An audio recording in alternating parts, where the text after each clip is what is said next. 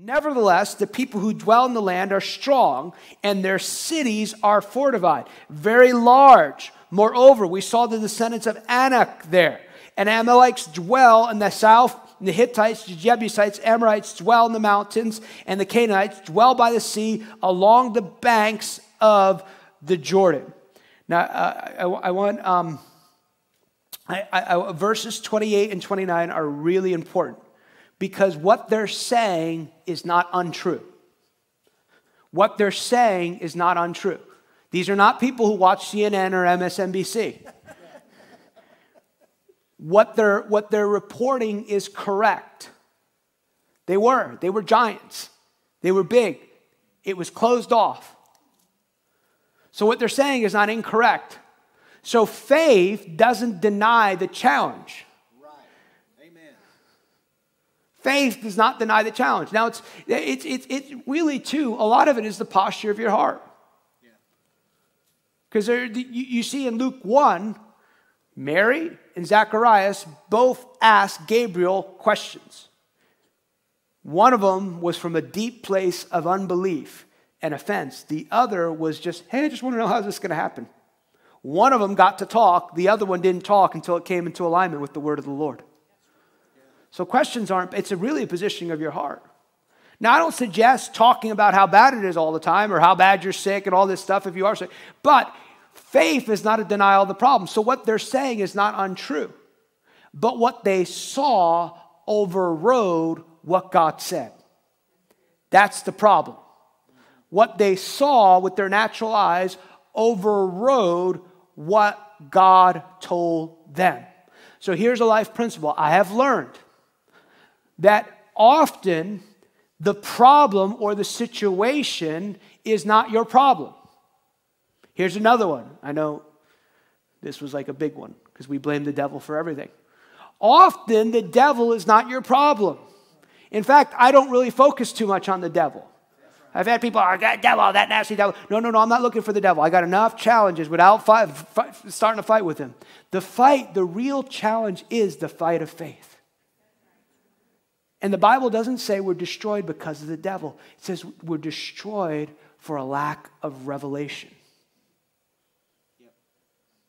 When you trust God, you destroy the devil. And he said, fight the fight of faith. So, what they're reporting is not untrue, but it overwhelmed them to a point they see no way they can defeat or they can go into that land and do what God told them to do. Notice, though, too, in this defining moment, God did not intend the battle to be theirs. God does, the beautiful thing about faith is it takes, it, ta- it, it, allow, it, it allows God to be your fighter. It takes you out of your own, they can't defeat them in their own natural strength, but with God. Here we go. Keep going on.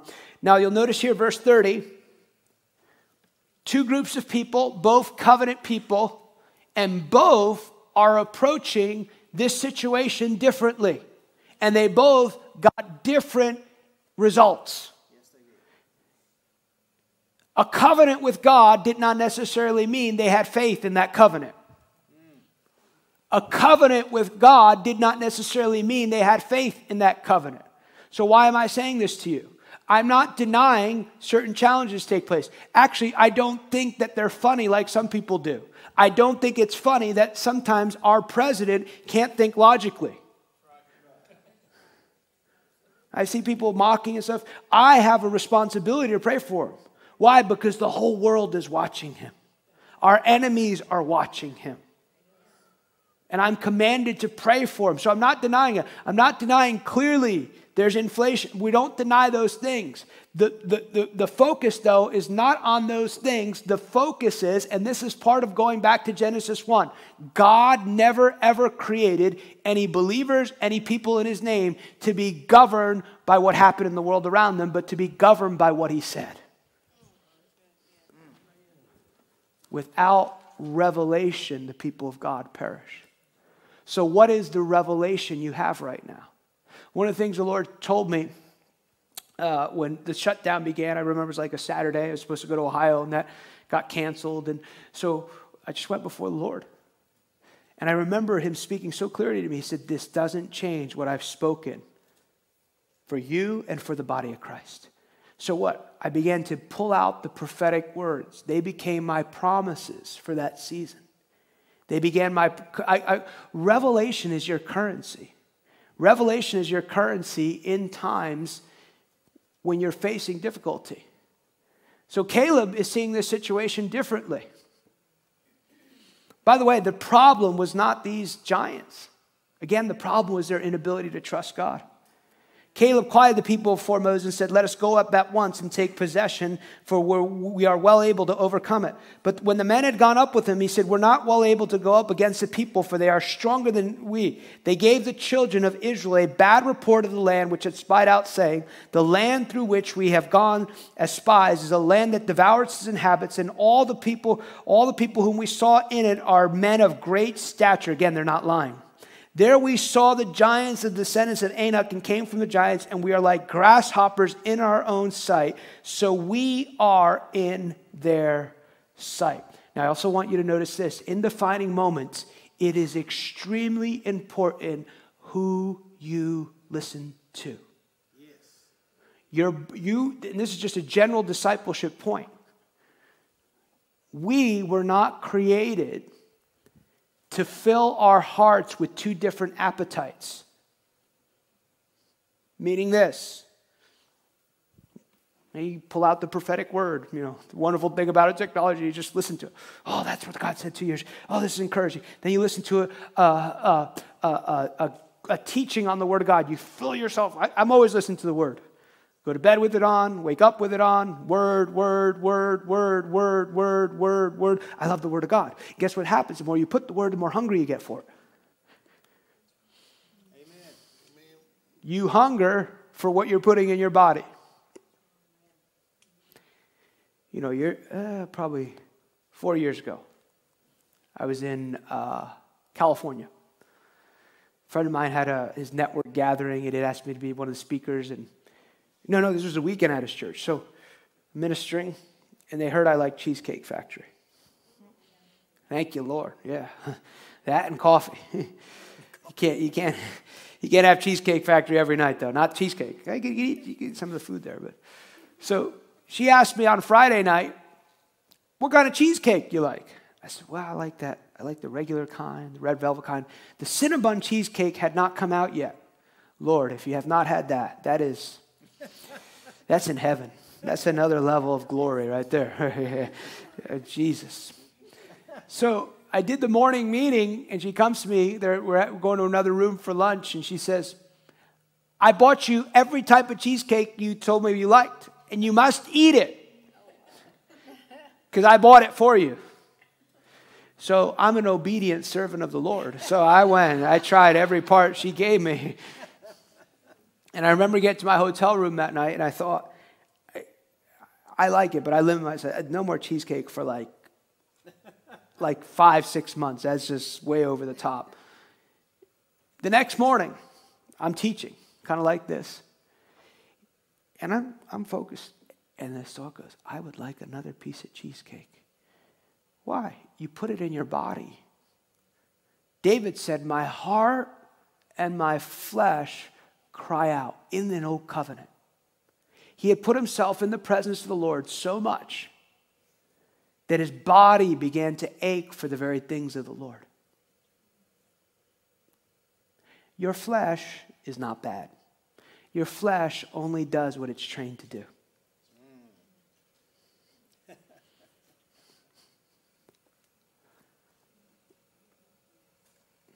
But be careful who you listen to. So, what do these guys do? These are leaders in the nation of Israel.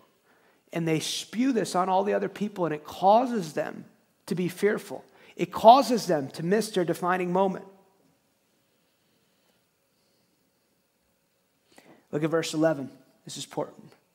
Then the Lord said to Moses, How long will these people reject me? And how long will they not believe me? A lack of trust and God in His Word is a rejection of God. How long will these people reject me? With signs which I have performed among them, I will strike them with the pestilence and disinherit them, and I will make of you a nation greater. I love what Moses, Moses says. Basically, I'm going to kill them. And Moses steps in here. And Moses said to the Lord, Then the Egyptians will hear, hear of it, for by your might you brought these people from among you, and they will tell it to the inhabitants of the land that you have heard that you, the Lord, among them, the people, your Lord, uh, that you, Lord, are seen face to face, and your clouds stand above them. And you shall go before them in a pillar of cloud by day and a pillar of fire by night. Now, if you kill these people as one man, then the nations have heard of it, of your fame will speak of it, saying, Because the Lord was not able to bring them to the, this people to a land which he swore to give them, therefore he killed them in the wilderness. I love this because he stands as an intercessor. And now I pray, let the power of the Lord be great, just as you have spoken, saying. Now, here is, here is uh, a picture into the heart of God. Let's read verse 20. And the Lord said, I have pardoned them according to your word. But truly as I live, all the earth will be filled with the glory of the Lord. Catch that part and catch God's passion. Part of the reason it's so important for you to live in breakthrough after breakthrough after breakthrough after breakthrough is because God owns the world and he wants his people to inherit it properly and to show forth his glory in the world. He says, as the earth, eh, eh, as long as I live, eh, I'm promising to you this the whole earth is going to be filled with the knowledge of God's glory. That's his passion. That's his passion. But his point in them in wanting to break them forward is he wants them to fill the earth with the knowledge of God's glory. But here's what he says in verse 22 because all these men who have seen my glory and signs which I did in Egypt in the wilderness and have now put me to the test and have not heeded my voice, they certainly shall not see the land which I swore to their fathers, nor shall any of those who rejected uh, me see it. But my servant Caleb, because he has a different spirit in him and has followed me fully, I will bring him into the land which, where he went and descend and it catch that part. And his descendants shall inherit it. Now, catch this part. Now, the Amalekites and Canaanites dwell in the valley tomorrow and turn and move. Uh, now, the Amalekites and Canaanites dwell in the valley. Tomorrow, turn and move out into the wilderness by the way of the Red Sea.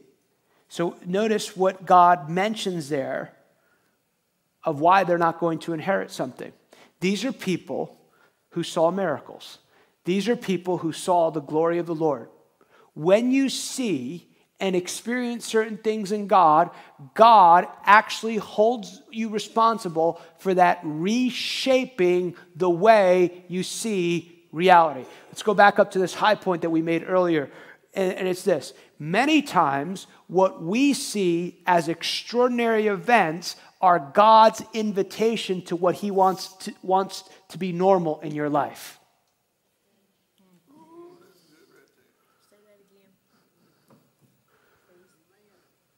Hold on a second. Let's settle in a little bit.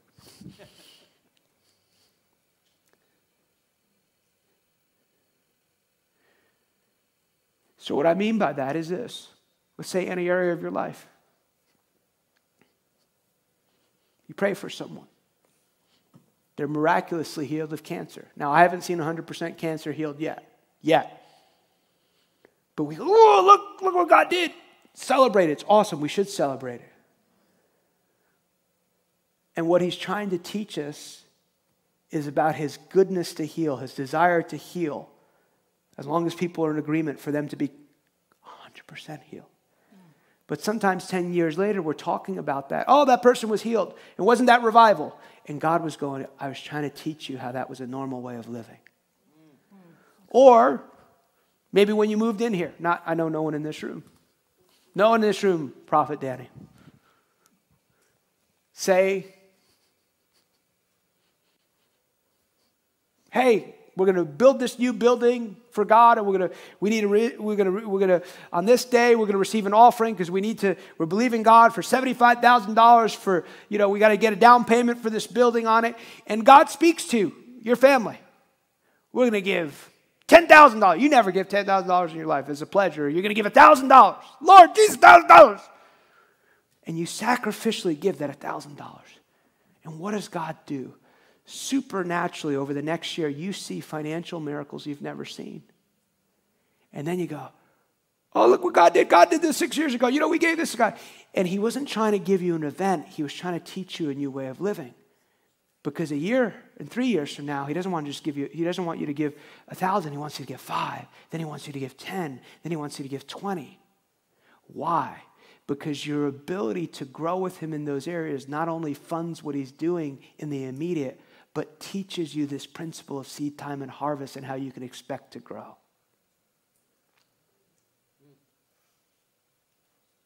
So he doesn't want to, he wants you to give, give you, he wants you to give you testimony after testimony after testimony in those areas. Isn't it interesting, right? Mark, the sixth chapter. He multiplies the food. What do you have? What do you have? no, okay, if we, even if we take the whole budget, Jesus, that'll be, be barely enough for them to eat. What do you have? He multiplies it. They have more than enough because that's who he is. Very next story, he goes, Let us go, let's go to the other side, you know. And then it throws in, Mark throws in this phrase that I think is, is, is teaching this concept. It's, you know, it's getting scary and, you know, and it says they had not understood the miracle of the loaves and the fishes.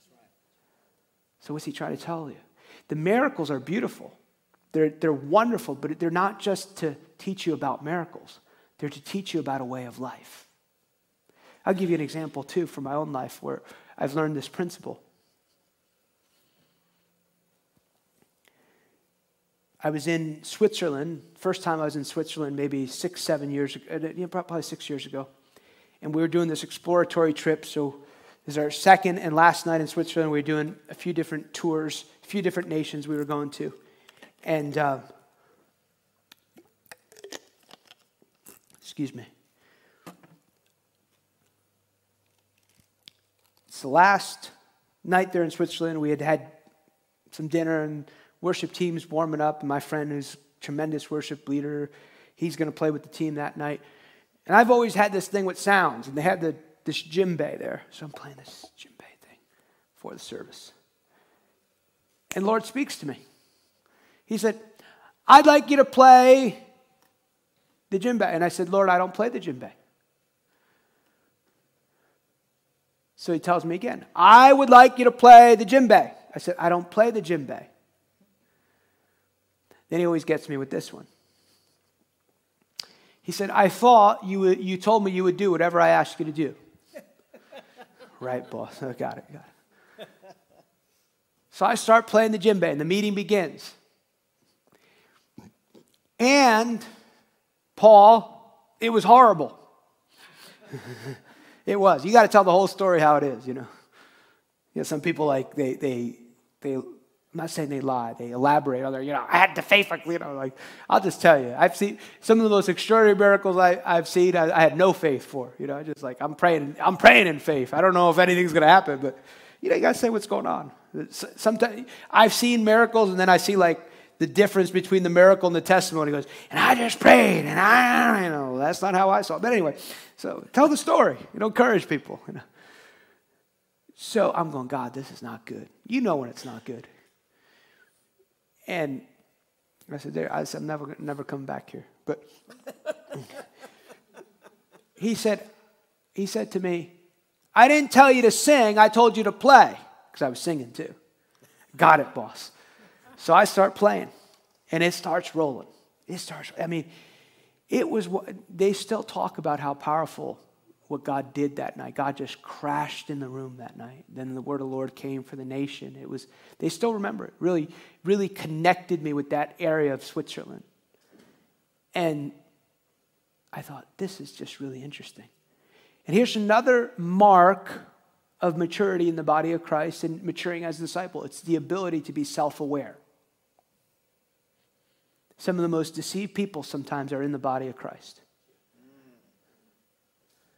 So I thought I did a really good job. I did. You know, I did. So I asked my friend, And he's a worshiper. Thank God. I knew God, there was a reason he was there with me that night and he'd done this trip with me. He goes, That was amazing. i never seen you do that. And then the, the girl who was leading the band, she said, That was amazing. I said, Yeah, I've never done that before my whole life. She goes, Oh, we were watching you. We figured you did this all the time, so we just followed you. The whole band was following me. So I said, What is going on here, Lord? So I went back to my hotel room that night. And this is an encouragement to you to don't, don't miss your opportunity to learn from the miraculous. And I said, Lord, what, what just happened here tonight? He said, Anything I tell you to do, you can do by faith. Anything God tells you to do, you can do by faith. And it's not just miracles, it's everything. Everything. So you see, they, they saw the miracle, so God held them responsible for it. He said, I showed you this, I displayed this to you, and your hearts never change. And now, because your hearts never change, you're missing a defining moment. And here's the God principle in there He doesn't throw them away, He never does that to people. He never leaves you nor forsake you. But here's what does happen he has to deal with them. And, and by the way, he has to deal with, with their own confession. Their revelation of God in that moment became the God that they knew in that moment. Catch that. Their revelation of God. God can't bring us through.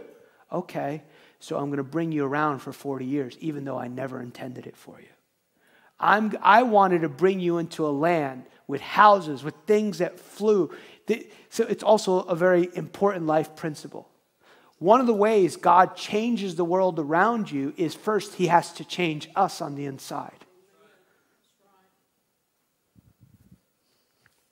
I think one of the most powerful principles of Joseph's life is that he is able to be he is able to be a blessing no matter what environment he is so that when he comes into a place of power the blessing and the authority do not destroy him and he's governing himself. His blessing is a blessing to Potiphar. His blessing is a blessing to the jailer. And it's before it ever benefited him. Wow. He didn't throw him away, though. He just took, they said, okay, because now this is your thought process. I'm not leaving you, but you're about to go on a 40 year journey where I'm going to provide for you every day, and you'll just have just enough for every day. And on the sixth day, you're going to have to trust me that that'll last that day so you don't have to come pick it up. Yet his desire was them to go into something that was rightfully theirs.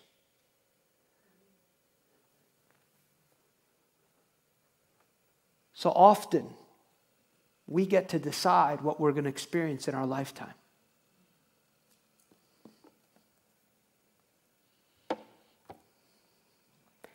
And also, I want to suggest to you too that there are expiration dates for certain things that God tells us. There are expiration dates for certain things that God tells us. There are expiration dates for certain things that God tells us. There are expiration dates for certain things that God tells us. Because what does He tell them? First, they go, okay, okay, we're going to try and go in. Too late. They try and go in and they die.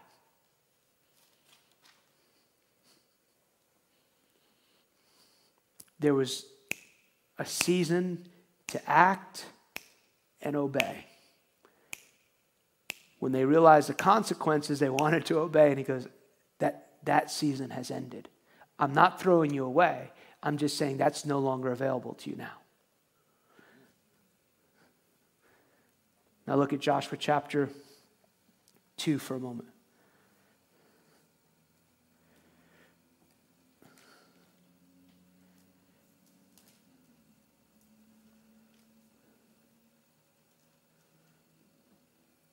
You'll notice too, 40 years later, they're about to go back in. Moses has died. Joshua now has inherited the leadership. But you'll also notice too that they still must trust God to go into the promised land.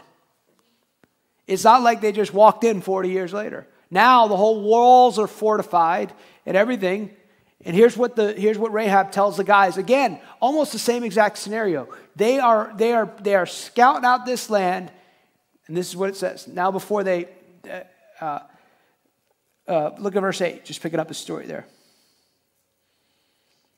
Now, before they lay down, she came up to them on the roof and said, I know that the Lord has given you the land, and the terror of you has fallen on us, that all the inhabitants of the land are faint hearted because of you.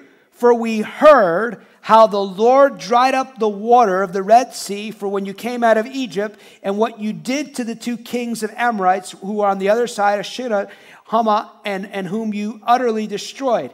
And as soon as we heard these things, catch that our hearts melted, neither there remained any courage in anyone because of you, for the Lord your God, He is the God in heaven and on the earth. He said, as soon as we heard what God did in the Red Sea, we knew it was basically American Abner translation, we knew that we were, it was game over. Right. They were already defeated in their hearts. All the children of Israel needed to do was to trust God to walk in. I don't say that to put shame to them. I don't know what I would have done in that moment. I say it to learn from them. God had a victory already set aside for them. All they had to do was trust and see it differently. Caleb was seeing the world differently than all those other spies. And what happened? Him and his family inherited something differently than all those other guys. Those guys died. He inherited something from heaven that still is alive today. There was a victory on the other side of that defining moment for them. And I love what Caleb says too. Caleb says, I'm as strong now as I was back then. I love it. He didn't lose heart. Here's, here's another principle in living a defining moment other people and other believers, and even maybe other churches, are not your standard.